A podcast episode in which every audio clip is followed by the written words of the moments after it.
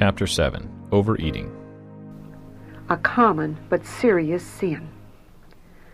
Overtaxing the stomach is a common sin, and when too much food is used, the entire system is burdened. Life and vitality, instead of being increased, are decreased. This is as Satan plans to have it. Man uses up his vital forces in unnecessary labor in taking care of an excess of food. By taking too much food, we not only improvidently waste the blessings of God, provided for the necessities of nature, but do great injury to the whole system. We defile the temple of God. It is weakened and crippled, and nature cannot do its work wisely and well, as God has made provision that it should. Because of the selfish indulgence of his appetite, man has oppressed nature's power by compelling it to do work it should never be required to do.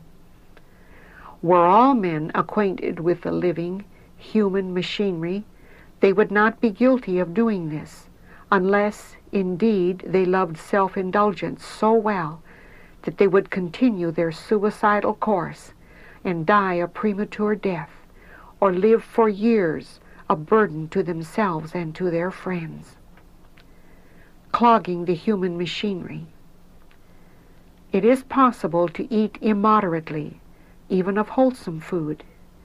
It does not follow that because one has discarded the use of hurtful articles of diet, he can eat just as much as he pleases. Overeating, no matter what the quality of the food, clogs the living machine and thus hinders it in its work. Intemperance in eating, even of healthful food, will have an injurious effect upon the system and will blunt the mental and moral faculties. Nearly all the members of the human family eat more than the system requires. This excess decays and becomes a putrid mass. If more food, even of a simple quality, is placed in the stomach than the living machinery requires, this surplus becomes a burden. The system makes desperate efforts to dispose of it, and this extra work causes a tired, weary feeling. Some who are continually eating call this all-gone feeling hunger, but it is caused by the overworked condition of the digestive organs. Needless worries and burdens are created by the desire to make a display in entertaining visitors.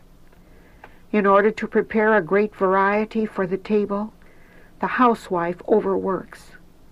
Because of the many dishes prepared, the guests overeat, and disease and suffering from overwork on the one hand and overeating on the other is the result. These elaborate feasts are a burden and an injury.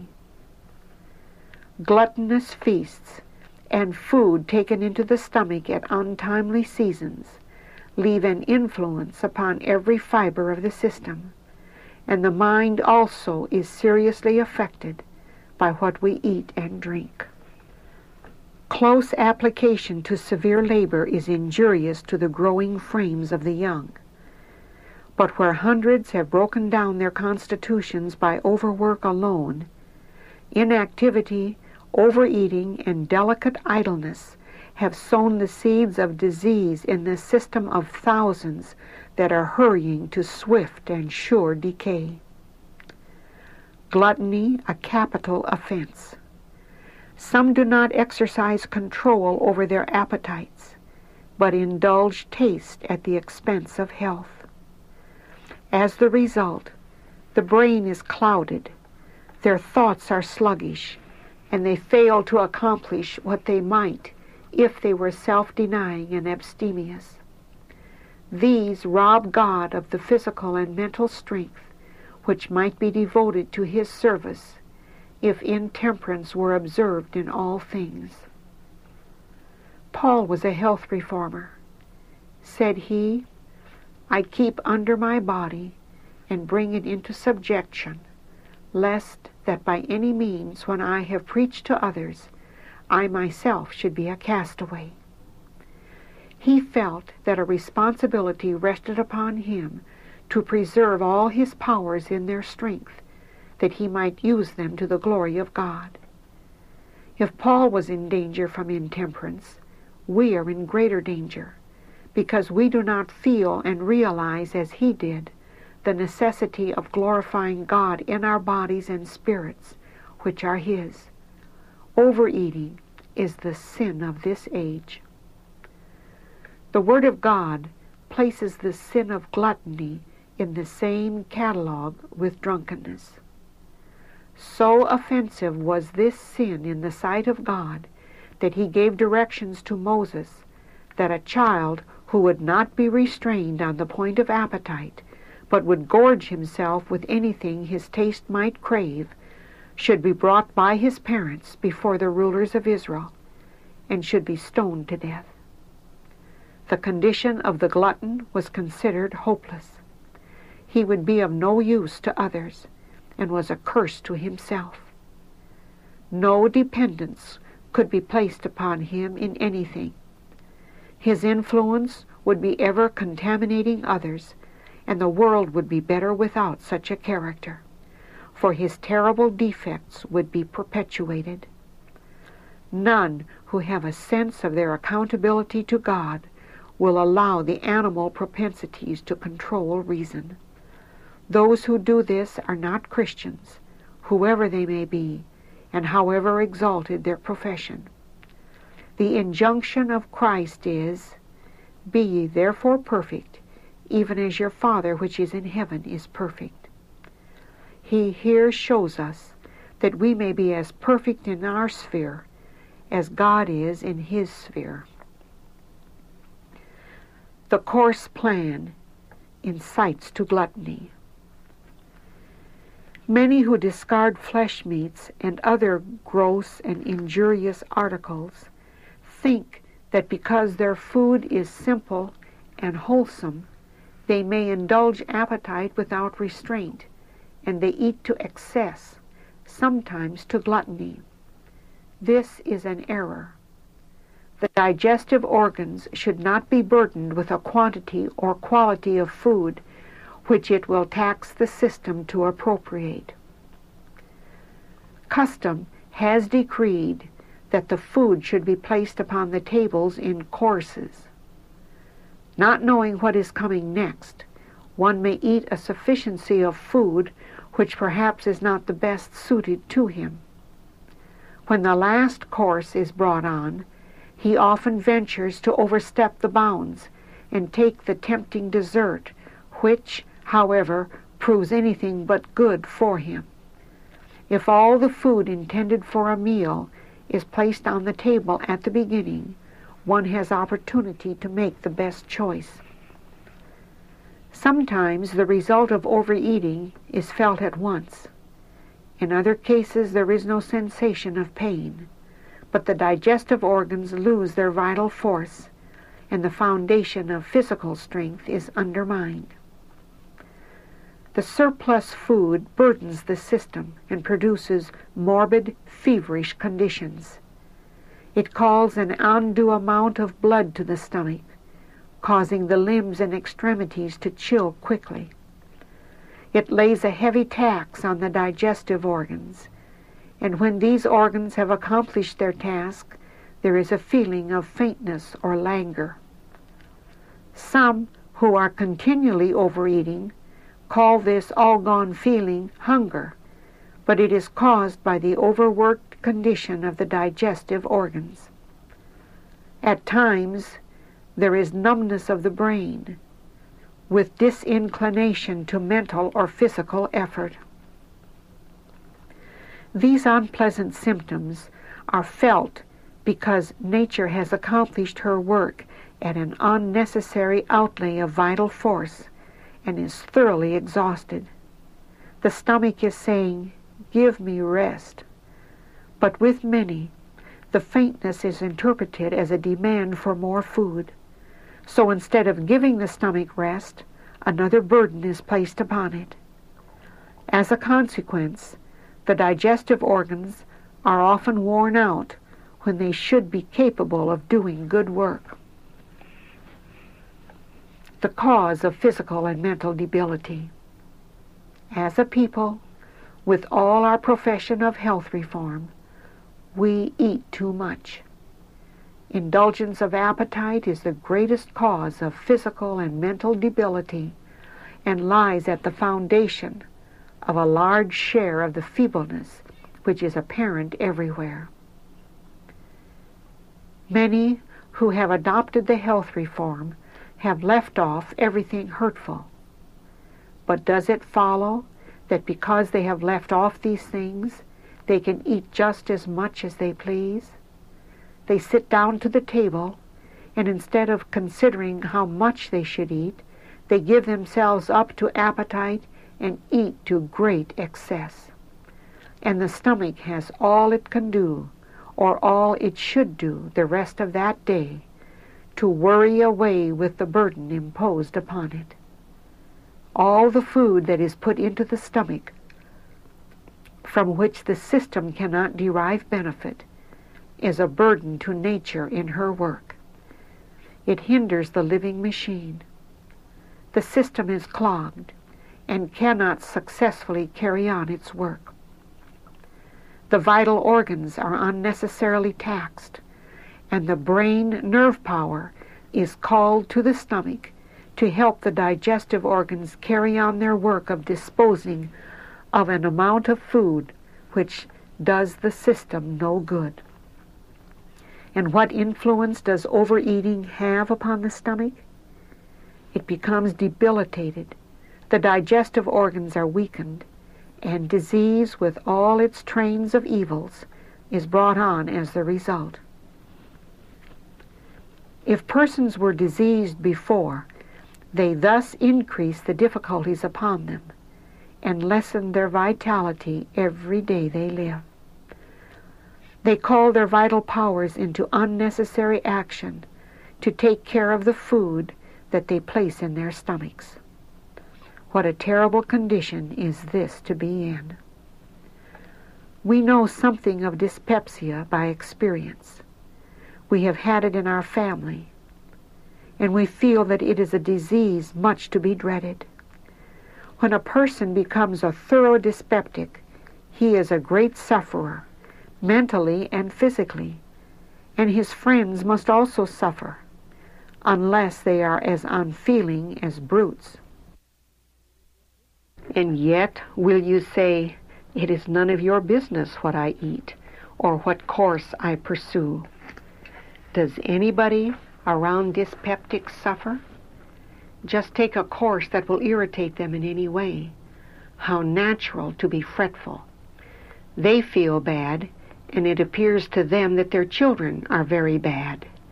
They cannot speak calmly to them, nor, without especial grace, act calmly in their families. All around them are affected by the disease upon them. All have to suffer the consequences of their infirmity. They cast a dark shadow. Then, do not your habits of eating and drinking affect others? They certainly do, and you should be very careful to preserve yourself in the best condition of health, that you may render to God perfect service and do your duty in society and to your family. But even health reformers can err in the quantity of food. They can eat immoderately of a healthful quality of food. The Lord has instructed me that as a general rule, we place too much food in the stomach. Many make themselves uncomfortable by overeating, and sickness is often the result. The Lord did not bring this punishment on them. They brought it on themselves, and God desires them to realize that pain is the result of transgression. Many eat too rapidly. Others eat at one meal food which does not agree. If men and women would only remember how greatly they afflict the soul when they afflict the stomach, and how deeply Christ is dishonored when the stomach is abused, they would be brave and self-denying, giving the stomach opportunity to recover its healthy action. While sitting at the table, we may do medical missionary work by eating and drinking to the glory of God. Drowsiness during church service. When we eat immoderately, we sin against our own bodies. Upon the Sabbath, in the house of God, gluttons will sit and sleep under the burning truths of God's Word. They can neither keep their eyes open nor comprehend the solemn discourses given. Do you think that such are glorifying God in their bodies and spirits, which are His? No, they dishonor Him. And the dyspeptic, what has made him dyspeptic, is taking this course. Instead of observing regularity, he has let appetite control him and has eaten between meals. Perhaps, if his habits are sedentary, he has not had the vitalizing air of heaven to help in the work of digestion. He may not have had sufficient exercise for his health. We should not provide for the Sabbath a more liberal supply or a greater variety of food than for other days. Instead of this, the food should be more simple, and less should be eaten, in order that the mind may be clear and vigorous to comprehend spiritual things. A clogged stomach means a clogged brain. The most precious words may be heard and not appreciated, because the mind is confused by improper diet. By overeating on the Sabbath, many do more than they think to unfit themselves for receiving the benefit of its sacred opportunities. A cause of forgetfulness. The Lord has given me light for you on the subject of temperance in all things. You are intemperate in your eating. Frequently you place in your stomach double the quantity of food your system requires. This food decays. Your breath becomes offensive. Your catarrhal difficulties are aggravated. Your stomach is overworked, and life and energy are called from the brain to work the mill which grinds the material you have placed in your stomach. In this, you have shown little mercy to yourself. You are a gourmand when at the table. This is one great cause of your forgetfulness and loss of memory. You say things which I know you have said, and then turn square about and say that you said something entirely different. I knew this, but passed it over as the sure result of overeating. Of what use would it be to speak about it? It would not cure the evil. Counsel to sedentary workers and ministers. Overeating is especially harmful to those who are sluggish in temperament. These should eat sparingly and take plenty of physical exercise. There are men and women of excellent natural ability who do not accomplish half what they might if they would exercise self-control in the denial of appetite. Many writers and speakers fail here. After eating heartily, they give themselves to sedentary occupations, reading, study, or writing, allowing no time for physical exercise. As a consequence, the free flow of thought and words is checked. They cannot write or speak with the force and intensity necessary in order to reach the heart. Their efforts are tame and fruitless. Those upon whom rest important responsibilities, those above all who are guardians of spiritual interests, should be men of keen feeling and quick perception. More than others, they need to be temperate in eating. Rich and luxurious food should have no place upon their tables. Every day, men in positions of trust have decisions to make upon which depend results of great importance. Often they have to think rapidly, and this can be done successfully by those only who practice strict temperance. The mind strengthens under the correct treatment of the physical and mental powers. If the strain is not too great, new vigor comes with every taxation. But often the work of those who have important plans to consider and important decisions to make is affected for evil by the results of improper diet. A disordered stomach produces a disordered, uncertain state of mind. Often it causes irritability, harshness, or injustice. Many a plan that would have been a blessing to the world has been set aside. Many unjust, oppressive, even cruel measures have been carried as the result of diseased conditions due to wrong habits of eating. Here is a suggestion for all whose work is sedentary or chiefly mental. Let those who have sufficient moral courage and self-control try it. At each meal, take only two or three kinds of simple food and eat no more than is required to satisfy hunger.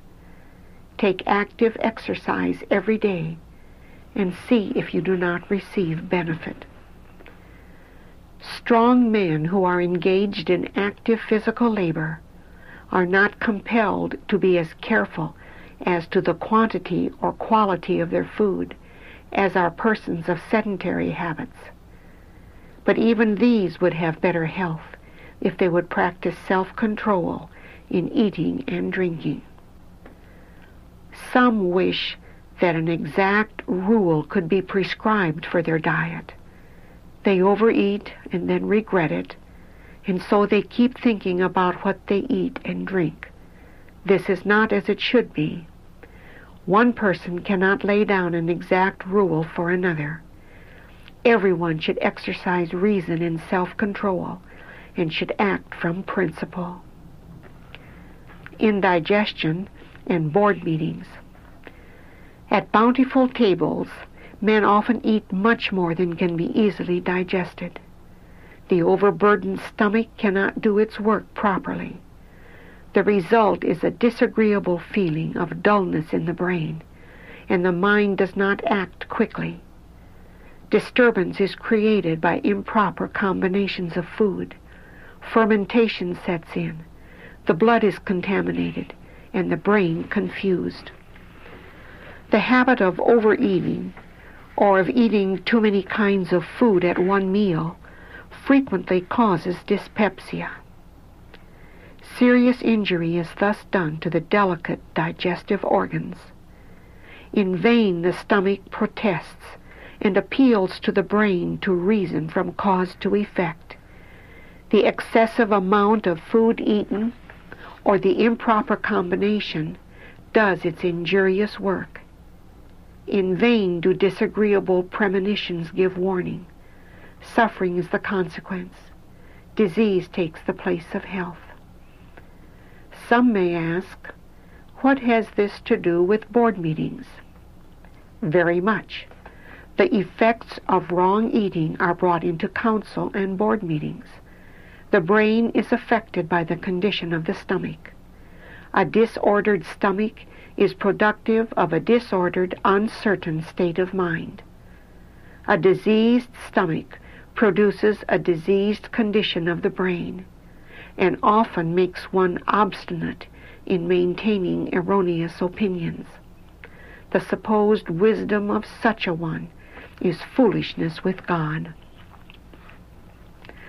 I present this as a cause of the situation in many council and board meetings, where questions demanding careful study have been given but little consideration, and decisions of the greatest importance have been hurriedly made. Often, when there should have been unanimity of sentiment in the affirmative, decided negatives have entirely changed the atmosphere pervading a meeting. These results have been presented to me again and again. I present these matters now because I am instructed to say to my brethren in the ministry, by intemperance in eating, you disqualify yourselves for seeing clearly the difference between sacred and common fire. And by this intemperance, you also reveal your disregard for the warnings that the Lord has given you. His word to you is, who is among you that feareth the Lord, that obeyeth the voice of his servant, that walketh in darkness, and hath no light? Let him trust in the name of the Lord, and stay upon his God. Shall we not draw near to the Lord, that he may save us from all intemperance in eating and drinking, from all unholy, lustful passion, all wickedness? Shall we not humble ourselves before God, putting away everything that corrupts the flesh and the spirit, that in his fear we may perfect holiness of character? No recommendation of health reform. Our preachers are not particular enough in regard to their habits of eating. They partake of too large quantities of food and of too great a variety at one meal. Some are reformers only in name. They have no rules by which to regulate their diet, but indulge in eating fruit or nuts between their meals, and thus impose too heavy burdens upon the digestive organs. Some eat three meals a day, when two would be more conducive to physical and spiritual health. If the laws which God has made to govern the physical system are violated, the penalty must surely follow. Because of imprudence in eating, the senses of some seem to be half paralyzed, and they are sluggish and sleepy. These pale-faced ministers who are suffering in consequence of selfish indulgence of the appetite are no recommendation of health reform. When suffering from overwork, it would be much better to drop out a meal occasionally and thus give nature a chance to rally. Our laborers could do more by their example to advance health reform than by preaching it. When elaborate preparations are made for them by well-meaning friends, they are strongly tempted to disregard principle. But by refusing the dainty dishes, the rich condiments, the tea and coffee, they may prove themselves to be practical health reformers. Some are now suffering in consequence of transgressing the laws of life, thus causing a stigma to rest on the cause of health reform. Excessive indulgence in eating, drinking, sleeping, or seeing is sin. The harmonious, healthy action of all the powers of body and mind results in happiness, and the more elevated and refined the powers, the more pure and unalloyed the happiness. Digging their graves with their teeth. The reason why many of our ministers complain of sickness is they fail to take sufficient exercise and indulge in overeating. They do not realize that such a course endangers the strongest constitution. Those who, like yourself, are sluggish in temperament should eat very sparingly and not shun physical taxation. Many of our ministers are digging their graves with their teeth. The system, in taking care of the burden placed upon the digestive organs, suffers, and a severe draft is made upon the brain. For every offense committed against the laws of health, the transgressor must pay the penalty in his own body.